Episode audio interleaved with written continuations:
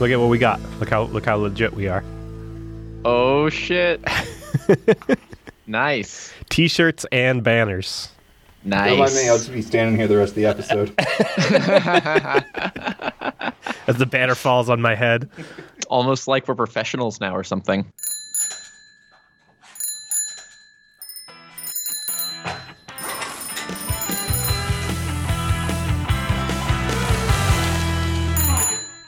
So I want to talk about HTTPS for a minute All right. because I got an issue opened on Diesel that was just like, hey, FYI, if you search for Diesel RS in Google, Google shows, at least for the homepage, a link to HTTPS. And we're hosted on Google Pages, which does not support SSL for custom domains. GitHub pages. So- yes. What did I say? Google pages. Oh, sorry. Yes, we're hosted on GitHub Pages, which doesn't support SSL for custom domains. So if you click the link that Google shows you, you get a certificate error because we don't have one of those. Uh, and then all the time we get people on Twitter who are like, "Hey, FYI, HTTPS bikeshed.fm doesn't work because we're hosted on Simplecast, which doesn't support SSL for custom domains." So you know, I started like looking if into if there's any way to, to force Google like, hey, FYI, my site doesn't work. Like te- it'll it'll load, but we don't serve a valid certificate. Please don't index the HTTPS version of my site. And all I can find are articles on how Google's now preferring sites which are HTTPS enabled or HTTPS only over sites that are not because like the world should be HTTPS, which like I agree with generally speaking.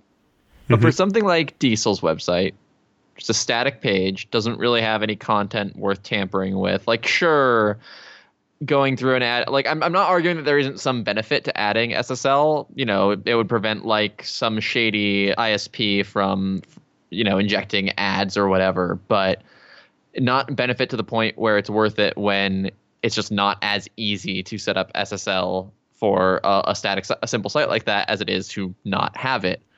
Yeah. And so many people keep trying to go to https bikeshed.fm. So like, why? For these sites which have static content, not anything like worth intercepting, and doesn't have any sort of login, who right. cares? Well, I think potentially it's habit. I do it sometimes too. Like when I'm like, oh, let me look up our episodes, and I go HTTPS just out of habit, bikeshed.fm. I don't even know why I bother with HTTPS, but whatever. Yeah, I don't ever manually type that. Right. My fingers just do it occasionally. I'm like, ah, yeah, I forgot that doesn't work. Or I'll like I'll be creating a link in the show notes. Like I'm like, oh, I know we talked about that on episode 17. Like some things that we talk about in the show notes, I actually recall off the top of my head the episode number that we spoke about it on, and I will just like type the link out, or I'll type HTTPS bikeshed.fm, and I've published show notes like that before. Uh, with the Oh, and then it has a bad link. Right, and then it has a bad link, and I have to edit the show notes. But like, I think what Google is doing is smart. I think they recognize that it's not the easiest thing to do right now, but I think that they also recognize they're in a position to force that to become an easier thing to do. Maybe. I mean, there, there are two things that need to happen. One of them already has, right? The first thing that needs to happen is SSL certificates need to become free. Mm-hmm. And the second Check. one is you need to be able to host with a custom domain for free and have SSL Right. using your free certificate. And Let's Encrypt gave us the free SSL certificates. We're still missing the free static site hosting. You can do, I forget what they call it. There's a fancy word for it where basically with GitHub pages you can enable HTTPS, but what you do is you put Cloudflare, Cloudflare, CloudFront, Cloudflare, the non-Amazon one. right? You But that's not free. It is. It is. Yeah, I think for like a static page, I think. Let's look Oh. it up. Maybe I should look into that then. Cloudflare, but then it's not end to end. Right. Like it won't be HTTPS from Cloudflare to GitHub. Right, sure. But like since this is not well, I mean it's never it's basically never encrypted going to a CDN if you want your CDN to do caching. Um, Or at least they have the ability to, to decrypt it. right. They would have to have your cert. Anyway, all that aside, like it doesn't matter for me that if it's not end to end because it's not like it's it's not like we're talking about super confidential data or anything like that, right? It, the only real benefit is man in the middle attacks, and I'm not worried about somebody man in middling a CDN between GitHub serving my site and itself. Yeah. Cloudflare does have an article from 2016 Secure and fast GitHub pages with Cloudflare. And then at the end, it says, I haven't really read through this all. It says GitHub pages, Cloudflare, and a static site generator combined to create fast, secure, free hosting for static sites. So that blog post seems to indicate Oh, okay. that it well, would then be maybe I free. should just do that. I guess we could do the same thing with bikeshed.fm if it were really free. It surprises me that that would be free. I don't know what they start charging for. Or the other thing I thought about is just basically building that out myself with uh, with Rack. But also, I don't know. It's a podcast. It'll be okay. Yeah. I do support the general HTTPS everywhere. I think I think it's fine. No, I, I do too, but it's just like stop punishing me for not having HTTPS until it's as easy as uh, having it. Yeah, I mean, I, I don't think they're punishing you yet, right? There's just plans to punish you, Yeah, and I, think sh- it's I, coming I sure fast. share an but- earful about it frequently enough. So this reminds me of uh, an issue that was opened sometime in the last month on clearance, which somebody opened a thing that's basically encouraging clearance to update so that the clearance controllers have the force SSL class method called in them. So like the clearance password controller or clearance sessions create would have force SSL on it. And I basically responded saying that like what we expect people to do is to use Rails as like config.forceSSL, which is middleware level, like Right. protection for your entire site, which does a bunch of things, including setting up HSTS properly. I was about to like- ask, do we do we do we do that out of the box? Yes. So if you do that, you get, you get HSTS, which is like the thing that um, basically it makes it so that like if you type www.mysite.com into the URL bar, that's going to default to HTTP. The server can respond setting HSTS headers that say like, "Hey, when the user requests this host, do it over HTTPS by default for 30 days or something like You, that." you actually can't do that uh, over HTTP. Can't do what? You cannot reply with an HSTS header, or at least have the browser listen Right. to it if it was Right. served over HTTP. You have to first 301 Right. to HTTPS and then give the HSTS header. So that way they know that somebody didn't man in the middle of the certificate or something. Right. And the other thing that the rack middleware will do is upgrade all cookies to secure only, which means they can only be the client will only send them on HTTPS requests. Uh, so basically saying like, uh, I think it's best practice for you to do this. Like clearance does expose a secure cookie setting if for some reason you wanted to have like split like some of my site is HTTPS and some of it is not. Right. Um, and for a long time, and I don't know if it still is, Ruby Gems was that way. Like if you're not logged in, you're on HTTP. If you uh, log in, you're on HTTPS. Yeah, I don't know how I feel about that one. And Ruby Gems, uh, it's on. Oh, I'm logged in. Let me log out. So Ruby Gems is one of those like actually has malicious things that could be done by targeting it for a man in the middle attack. Okay, so even signed out, at least for me, it is going to HTTPS Ruby Gems, but it didn't for a while, for a really long time. Uh, And then when you signed in, you got upgraded to HTTPS. I mean, I guess maybe that's a holdover from the days when HTTPS had like a performance overhead and a cost overhead associated to it. Right. But anyway, so that was my recommended approach was basically like just make HTTPS. If you're going to have logins on your site, just make your whole site HTTPS all the time. And then there was like a discussion about whether like why why would I do that? Like that makes the pages slower, that kind of thing. And I just think we're at the point where that's not a concern. yeah. Well, and it doesn't make your pages slower anymore. It makes them faster, actually. Oh, all right then. Something like eight years ago now, somebody published a study that was uh, there was no measurable increase in time on the server, and then total round trip time, including rendering, was faster with HTTPS than HTTP for like the Alexa Top 100 or something. right. And also like if you're going to end up using the Force SSL thing in controllers, that redirect's going to happen much later in the stack. So like more Right. stuff will have happened. It's going to be it's going to be slower because of that. It's going to be way slower because of that than it will because of an HTTPS handshake. Well, and you want it to happen long before they hit the sessions controller. Right.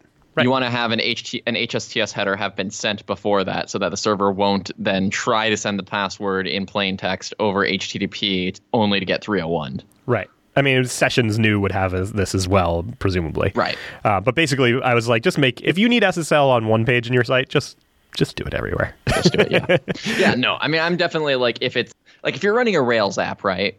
Is getting SSL set up worth it? Is much more straightforward because you're going to be hosting it somewhere that you can serve a certificate. right. Like my complaint is purely on the static sites or shared hosting type deals. Yeah. Certainly. Uh, oh, force SSL and as the controller helper. Yes. Let's deprecate it. Let's get rid of it. For the exact reason I just said. If you have SSL on your site, like just use it everywhere.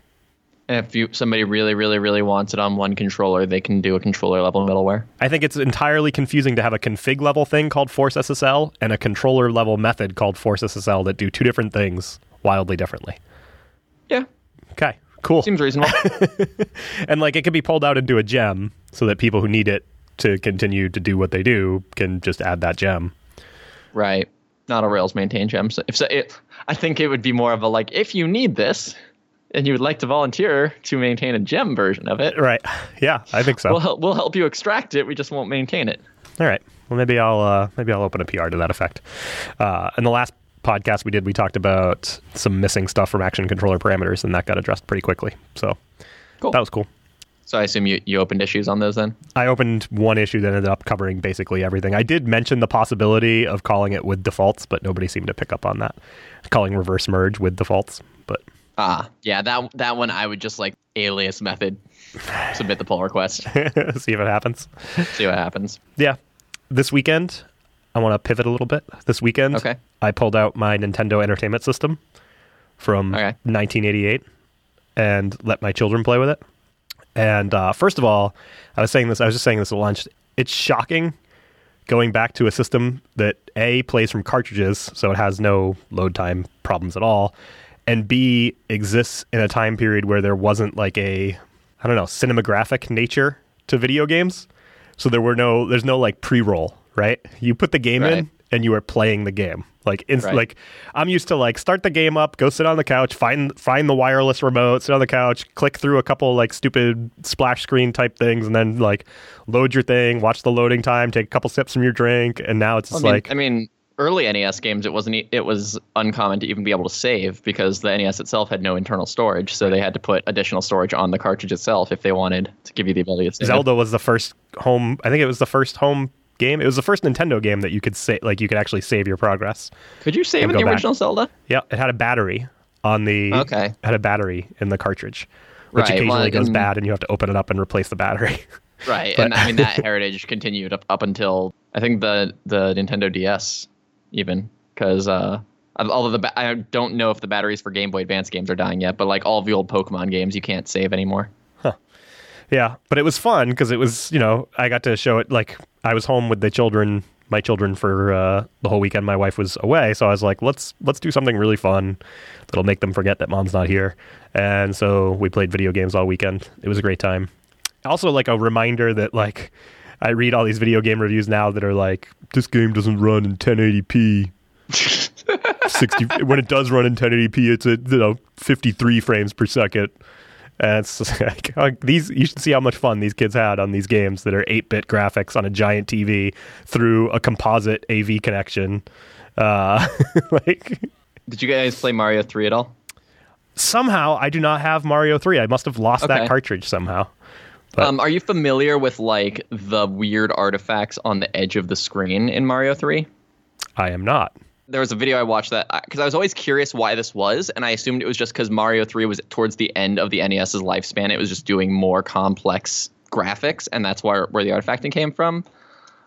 is this just because of overscan Well, so that's one that, that's one aspect of it is that they'd never bothered to fix it because on old TVs people wouldn't see it because overscan. Right. And overscan is basically like the image was actually bigger than what was displayed on your TV. So if you play those, if you play an old NES on your flat screen TV, like I did now, you see this weird stuff at the edge, which was like, like in Super Mario, Bro- the original Super Mario Brothers, there's like sky at the edge of the screen where there should be bricks that you're walking Right. on or something like that. Uh, in Mario 3 in particular, like you'll you'll see kind of on the right side of the screen, you can basically visually see things load in, and they'll usually be the wrong color for one a half tiles worth of pixels. And I was always I, I was always curious why that was because it wasn't in like Mario One or Mario Two or American Mario Two, which wasn't Mario. Um, it was right. It was like only in Mario Three, and I always just assumed like Mario Three was towards the end of the NES lifespan, so they just were doing more complex stuff. But what it actually was is basically the NES had very specific regions of memory that was used for loading in all of the tiles that were going to be displayed on the screen, uh, and it could have four regions but it couldn't load new things into them efficiently. So typically, what uh, they would do is they would duplicate either horizontally or vertically, depending on whether the game itself scrolled horizontally or vertically. So that way, they had one region where they could buffer everything in another region where they were actually displaying things. And so the reason Mario 3 has this artifacting is because it's a game where the screen can scroll both horizontally and vertically at the same time. Ah, Um, and so that's why, like, if you look at Metroid, for example, which doesn't have this problem and is a game where you can the screen scrolls horizontally and vertically, you'll notice it never does it at the same time. In some rooms, you can go up and down uh, vertically, and in other rooms, you go horizontally. But in the NES Metroids, there were no rooms where you could make the camera move in both directions at the same time. So that's the first part of it, and then there's a there's like a masking technique you can do to sort of cover it, but it's difficult and they don't do it very well. Like Kirby's another game that has this artifacting, but they did a much better job with the masking. But then the reason that everything's the same color or the wrong color in that in that area where they're loading in um, is basically the NES had super limited ways that you could draw color palettes. Not not like the old old school Ataris where you literally could have three colors and had to do crazy tricks if you wanted more than three colors on screen at a time. but uh, basically, the area where things were loading in had to share a color palette with the half tile on the left side of the screen. And so whenever anything's loading in, you'll notice it's the wrong color, but it'll specifically be the color of the thing leaving the screen. Ah, Anyway, I just thought that was interesting. That is Uh, interesting. and, like, and the reason they never fixed it is, like you said, overscan was a thing. Old TVs didn't think in terms of pixels; they thought in terms of dots, I guess, something. which aren't pixels, lines.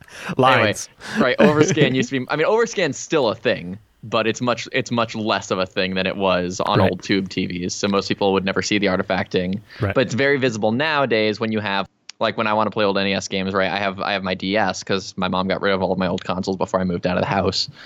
Um, but you know, you can download copies of all these games on on the DS. But there, right, it's pixel perfect. So you can you can see all of the weird stuff that was hidden by the edge of your TV on NES games. Hmm. That also the TV stuff reminds me. It was disappointing to my children and to me that Duck Hunt does not work anymore. Unfortunately, no. it so like I think most people know. Most nerds kind of know how the gun worked, Right. which was it was ta- basically taking a picture of your screen. You were not shooting at the TV; the TV was shooting at you, which is similar to how, which is exactly. It's actually a precursor to the Wii remote, where you had Oh, the, so can it can, can it not see uh, LCD? it can't see it's not that it can't see lcd it's that it what it did is it, it made the screen blink like when you pulled the trigger the screen blinks very quickly and the light gun or the software on the in the cartridge somewhere along the way took that image and interpret it in the context of how crts redraw a screen after they after they've been blinked like that okay. and LEDs and LCD TVs and plasma TVs do that differently. Oh. So it doesn't it just doesn't work anymore. The screen blinks, you still see it like very like perceptibly blink, but it can't But read can't it can't read where where you hit it. Which was very disappointing and also disappointing because I also have uh, one of those NES Rob the robot things which works Mm-hmm. on the same technology. So like they I have that out like on a shelf for like just kind of like retro like look at this this is kind of cool. I mean, Rob looks cooler as a centerpiece than ever, Right, I tweeted, ever was to I tweeted with. that, and I also told them I was like, you know, don't worry, I can show you a video of this game working. It really wasn't cool. it was really loud and really obnoxious. It looks way cooler than it was to play with. Uh, Yeah. yeah. But then, so this is a long roundabout way of me saying this got me back into playing Zelda a lot. So I've been playing. I have a 3DS, and I've been playing like older Zelda Game Boy games that I had never gotten a chance to play. Like right now, I'm playing Oracle of Seasons, which is a Game Boy Color game and I have a whole bunch. Like now, I have this queue of like, oh, I missed all these handheld Zelda games. So whatever. Did so, you play the new 3DS one though? No, I also didn't do that. really good. That's I mean, it's not new anymore, but Right. the Right, that's next on my list because my favorite Zelda game is actually the SNES Zelda game, which that is like the spiritual successor to. So it's next on my list. But what I was getting Um, to, hang on, what have, hang on, got, we got to get somewhere. what I was getting to is playing all this Zelda today as I was doing some like refactoring. All of a sudden, I was like, oh, this is like this is very similar because like so i'm playing zelda and the best zeldas are kind of like they're linear but they have like offshoots that you can like kind of get distracted and go do this offshoot for a little while and then like oh i got i'm in the middle of this trading quest now where i'm like trading items up and i'm getting more valuable items and then eventually i'm going to get a brand new sword or something like that and you take a break from like going from dungeon 1 dungeon 2 dungeon 3 to do these things along the way and then today, as I was refactoring something, I was like, oh, I keep getting distracted by these other little things I have to do off the side. And I was like, this is exactly like what happens to me when I'm playing Zelda. I'm like, wait, why am I doing this? Wasn't I trying to go and get the item that I know is in this dungeon? Like, why am I now trading a pot for a duck or something? and that is like it just struck me as very similar to like the mind frame that you find yourself in when you're on like a long refactoring journey. And i was wondering if that was like as a kid playing all these types of games that were in a similar vein like metroid uh was metroid? Metroid was pretty linear i guess Metroid was kind of linear, but it was known for that. Like you find the doors that you can't get through, and then you eventually find items that let you get through all the doors and the areas that you were already in. Kind of gameplay. right and you have to remember like oh when i get the thing that lets me do this i should come back to this Right. area and do And that then there's thing. a bunch of exploration stuff Right. that you can do that's Right. less linear. And so that's like very similar to like, oh, when I solve this problem, I should come back and refactor this, right? And I often Right. forget, and then like I see Add a it. fix me comment and hope that you see it. Right, I forget it, and then I come, I go by, and then like I'm doing another refactoring, another feature later on. I'm like, oh yeah, there's that thing I meant to refactor, or oh yeah, there's that pit I can now jump over, or uh, No, but you you, know. you, know the the real solution is not to trade the pot for the duck. So stand to the left of the guy who takes the duck, read the sign three times, open the menu, and take advantage of the fact that once you've read that sign three times, the text pointer causes your menu to overflow uh, to overflow into memory, and you can now use your inventory to manipulate arbitrary points in memory in the in the game's code, and then basically do a remote code execution attack to get yourself to Ganon and win. is this a real thing? I don't know if there was specifically one in Oracle of Seasons, but yes, basically in old games and new games, new games are just like less well understood exactly what the bu- what buffer overflows occur when and where. But uh, if you watch, uh, there's a there's a charity event that happens twice a year called Games Done Quick. Um, where they do speed runs and they'll have categories that allow for glitches versus don't allow glitches. And like if you watch the glitched version of Pokemon Blue, they'll beat the entire game with all 150 Pokemon in like 30 minutes because just you can manipulate arbitrary memory in those games. Sounds awesome. Uh, and Mario 3, there's a there's a way that you can get into a pipe area where like Koopa shells correspond to literally points in memory, and if you kick the right Koopas and then go into a pipe, you get to the princess. I love that stuff. That's good stuff. I love it too, but then I remember that like OpenSSL has these same vulnerability. Like th- this is literally the the same vulnerabilities that cause Right. all of the security issues in the software we actually rely on, and it's less funny. It's a buffer overflow, Yeah, a well-crafted one that takes you where you want to go. yeah.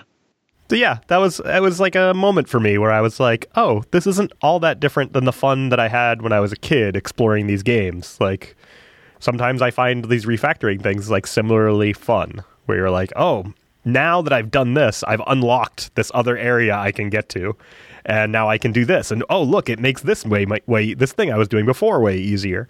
And Yep. it's uh, it was like the first realization that what I was screwing around with when I was a kid is kind of in, in many ways similar to what I do for a job now. Although you know, obviously, I don't make video games. I'm I'm really knee deep in one of those refactoring quests right now. Oh yeah, I'm porting uh, crates.io Yes, over yep. to use Diesel, yep, but like I'm it's actually happening this time. As in, you know, I do an endpoint and open a pull request. right. We chatted about this a little bit last week. I've, I've gotten through most of the big ones where it's like, well, to do this, I'm blocked on like this, this, this, and this. Uh, and now it's most of the endpoints that I'm finding now. It's just like, okay, I can port this over. I know how to, you know, I know how to do it, and it's pretty straightforward. Uh, the problem is like the big one that I'm working on right now is crates new. I've been, I, I actually was just trying to go through, like, I went to the routes and I was just going linearly, and all of the really, really hard ones are at the top. So like I've done crates index, uh, which was one of those. Depending on the query string, do one of 80 billion different qu- complex queries. Yep. And then I did uh, the homepage for the entire site, which is actually not too bad, but it was just a bunch of different semi-complex queries. And now I'm doing crates new, which is just does so much stuff and hits so many different things. But then the other problem is a bunch of tests for other endpoints have to hit this endpoint to set up their data. They can't just go to the database and say like create this crate because they'll be doing things like like there's one test, for example, testing the yank endpoint. Yep. There's a test that's like upload a crate, yank the latest version, and then make sure in the Git index that the version appears as yanked. So it's not even mm-hmm. necess- like it needs to be in the database because we're hitting these endpoints. But what it's actually testing is not so much the effects in the database, but the effects in the Git index. And so, so this is just one of those where because I've ported this endpoint over, there's a bunch of other endpoints that I now have to port over, and then when I port those over, who knows how if that's going to cause others, and they're ones that are tightly coupled, so I can't just do the other ones that depend on this one first because the tests for these endpoints require both to be ported over. Right. So you're on your way to a mega PR then? I'm thinking I'm just gonna like open the pull request as it is with the tests that are broken set to skip, and then if we're not comfortable merging that while those tests are set to skip, I'll open PRs to my PR. Yep. There's a, uh, it's actually kind of annoying. I went down a rabbit hole because I was just thinking like, all right, not that this is ever a good idea, but is there some way I can do some horribly hacky thing to force these two connections to share a transaction? Ah, yes. because that would make this whole port so much easier. Because it would just be I port an endpoint over, maybe port the tests over, maybe not, but like it would be fine. And there actually there actually is a it's not exactly the thing that I want, but there is a thing in the SQL standard which is setting a transactions isolation level to read committed or read uncommitted. Which Postgres uh, supports, but it it silently treats read uncommitted the same as uh, read committed, Okay. which is the default transaction isolation level. Oh well. And there's no way in Postgres to see uncommitted data from another connections transaction. Hmm. And you can't make them share a connection? No, no, uh, because they fundamentally interact in different ways. Right. For a while, I remember that being a thing. That's how I set up like Selenium or something like that. Like in my Rails test suites, like getting it to use the same thread as Well, it's using the same connection. That's not sharing a transaction between them t- the two. It was a way to get around using database cleaner. Right. That would be r- making sure that the server runs in the same thread as your tests, or having the connection actually just shared between the two threads, which is dangerous. I But think that's what I was doing. That's what that's what uh, Action System Test does, but we've like added additional synchronization into Active Record to make that kind of safe. okay. Cool. So when are you going to be done with your uh, your diesel port of crates? I don't know, probably in like a few weeks. cool. It's been good though. I found a few bugs in Diesel that I was able to fix pretty easily, and then it's driven a few new features.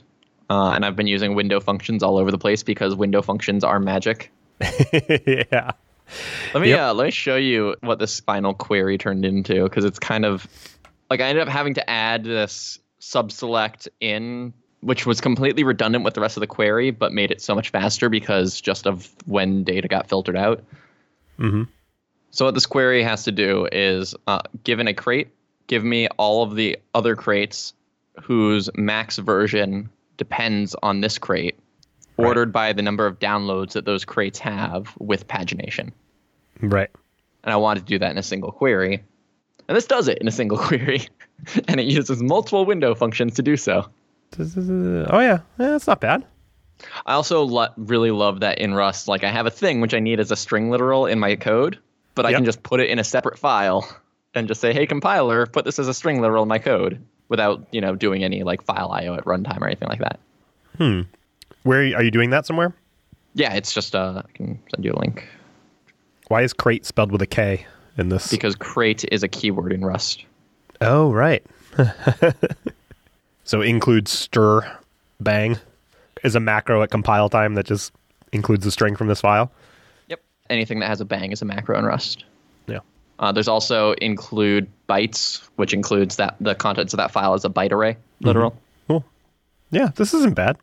No, no, it's not. But it's just like one of those queries that part of why I liked being able to pull it out into a file. I pulled it out into a file because I wanted to add comments Yep. and like indentation. It's just one of those I would not have probably would not have bothered to do that if it had to be a string literal in the actual code. Right. Yep. And when I can add comments, which is like this is why we're doing this thing, which might not be immediately apparent. I like which that. I usually like to keep out of code, but for a query like this, it felt really necessary. Yeah, we were. I think we discussed before when like we've discussed complicated query things before, and I sent you something, and you were like, "Oh, it's a SQL file with a comment." this will be fun. It's also one of my problems with like JSON configuration files becoming like a thing more and more because you can't put comments in JSON, so you can't say why a configuration is set a certain way except in Git, which is okay, but or even what a configuration does, right? Like, here's what this configuration does. Can't do See, that. I've never I've never liked that. I like when libraries default it with like, here are all the various configuration things you can do with a quick description. But then one of the first things I do is just delete all of those things. Right. But I like to get an overview of like, what's the configuration possible here? So if if you generate Rails new foo right now, Yep. and you open up config routes.rb, Mm-hmm. you remember how it used to have that giant comment? Yep. Now it will be a link to basically all the content of that comment, but on a, in a web page. That's A, easier to navigate. But B, the important thing is doesn't add this big intimidating looking thing to newbies Right. who are then like, oh, this file is really important. Maybe I shouldn't change this. Right. And there is a certain amount of like, well, it's kind of nice to have this here. Do I really want to delete this?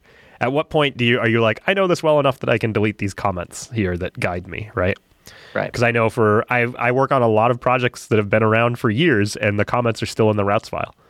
Right? it's like, well, I just needed to know. Like, it's good documentation. It's like, well, there's actually documentation. but and it also it, it's it's good documentation for the version you ran Rails new of. Right. right. Like Very that API changes over time. True. True. All right. Cool. Anything else? Are we done? I don't know. Talk about Zelda more. I would love to talk about Zelda more. Tess really wanted a Switch for our anniversary. That proved to be difficult. You tried. I didn't pre-order it, Right. so I check Amazon every day. I got her gift card for the um, the cost of a Switch. They'll they'll be available at some point.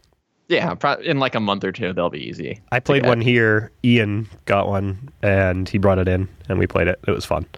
We played a couple of the games on One Two Switch, or yeah, I think we played a couple games on One Two Switch, and then we played this other game where it's one of the WiiWare, or I guess they're not called WiiWare anymore. Like basically indie software download things you can do, and it's this weird game where you're like two pieces of paper, and you bounce around, and the first game we played was like you had to try and form yourselves into these shapes and you cut each other.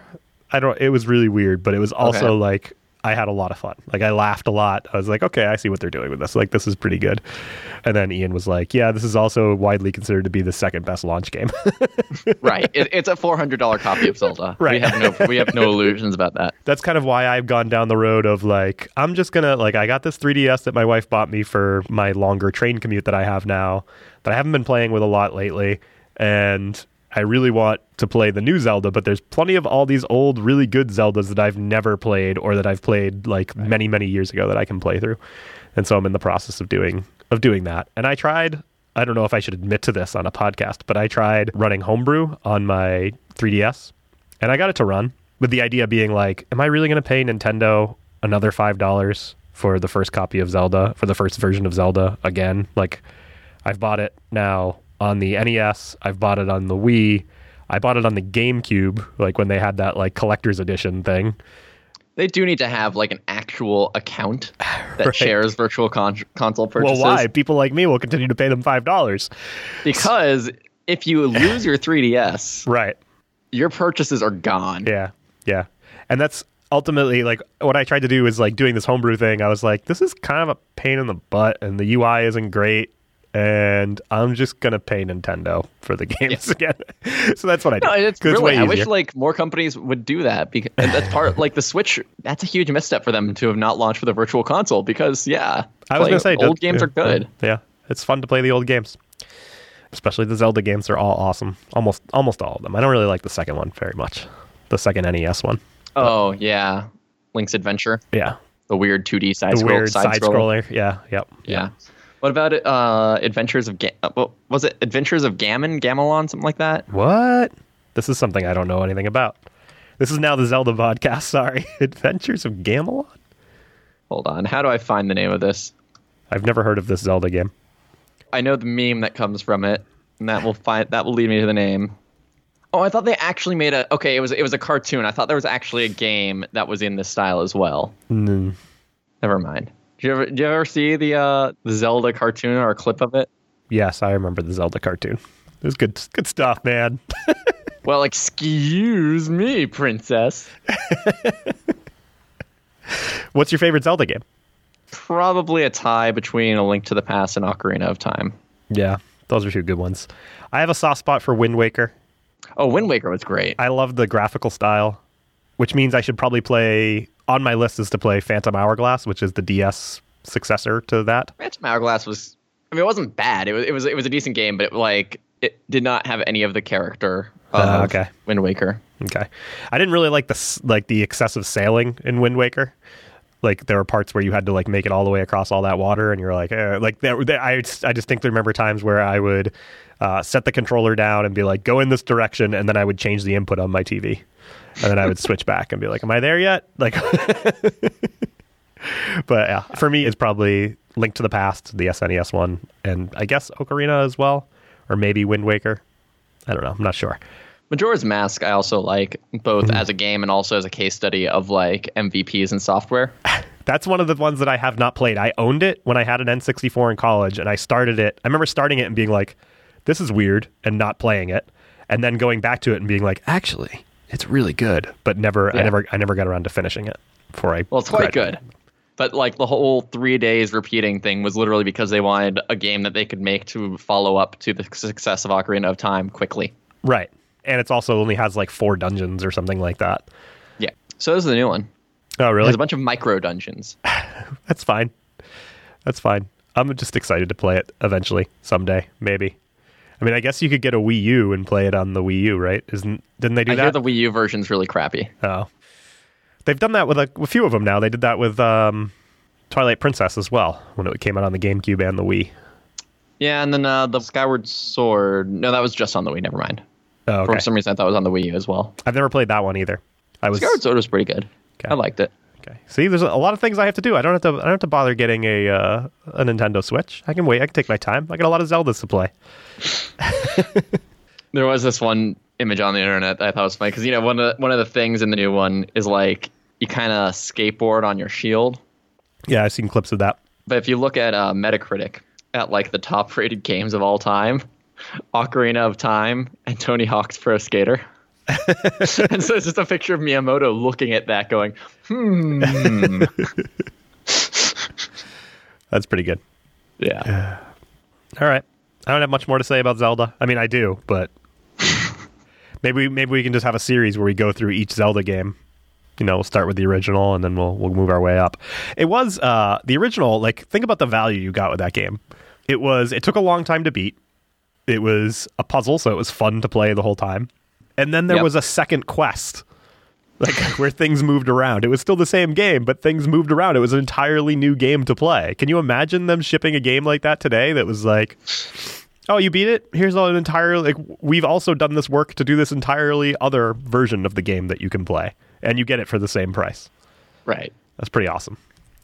Anyway, I mean, games do have, in terms of cost per hour of entertainment, one of the best returns on investment. right. Although it was, I will say, like I've been looking at like, okay, well, what if, what would it cost to get a Nintendo Switch, and then how much the game if you pay full price for it? Isn't it? It's like seventy dollars, right?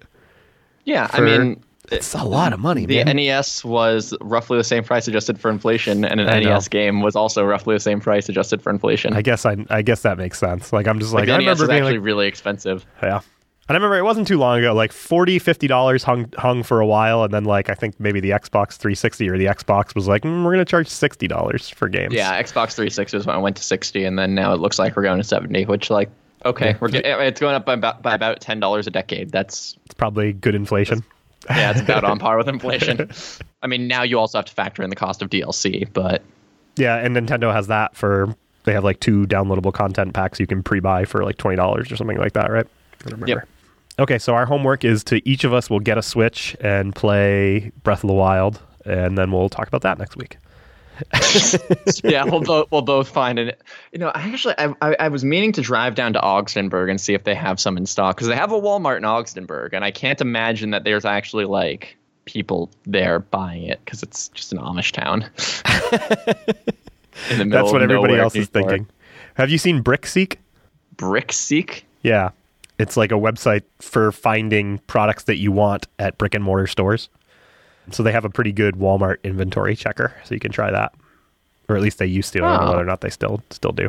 So, yeah. I've kind of wanted this exact thing for a long time. Wonder if it works in Canada. Hmm, good question. Not sure. Uh, anyway, Oh, I do have one one one random thing because just to complain more about shipping to Canada. right. So we have that T-shirt, And so I was going to get onesie made. Mhm. And so I'm like going through and I, I went to CustomInk because I'm like, I don't actually know of that many places I can do decent quality one off printing of things. Mhm. Anyways, I went there. I'm like, and I selected their onesie and I got it all ready to go. And then it's like, you have to order six of these, but you can use this different product instead that you can buy just one of. So I switched to that, recustomize it, go to checkout, and they're like, cool, let's calculate your shipping costs. Enter your zip code. So I put in my zip code. And like, oh, sorry, we don't ship this onesie to Canada, but you can switch to this other onesie, which is the one that I was at the first time. A minimum order of six. So if they if if I want shipped to Canada, I have to buy six of them. Can you buy six of them and then just buy six different sizes of onesie? No, it's a little grow. I did. I actually did think about that and check, and no. Oh. I'm sure there's a lot of babies who want a bike shed onesie. I actually considered just getting six of them. I'm sure we can find people with babies who would put their children in a dorky T-shirt. I know of one other maybe baby who's going to be there who would want who who, who would take a onesie. So, hey, listeners, if you're gonna have if you if you want a bike shed onesie at RailsConf, Only in baby size. yeah, it's only in baby size. I'm thinking about ordering six of these things. So if, if you would be interested in a bike shed onesie for your child, email us. And if five of you email us, I will get six of them and bring them to RailsConf. That's right. Problem solved. All right.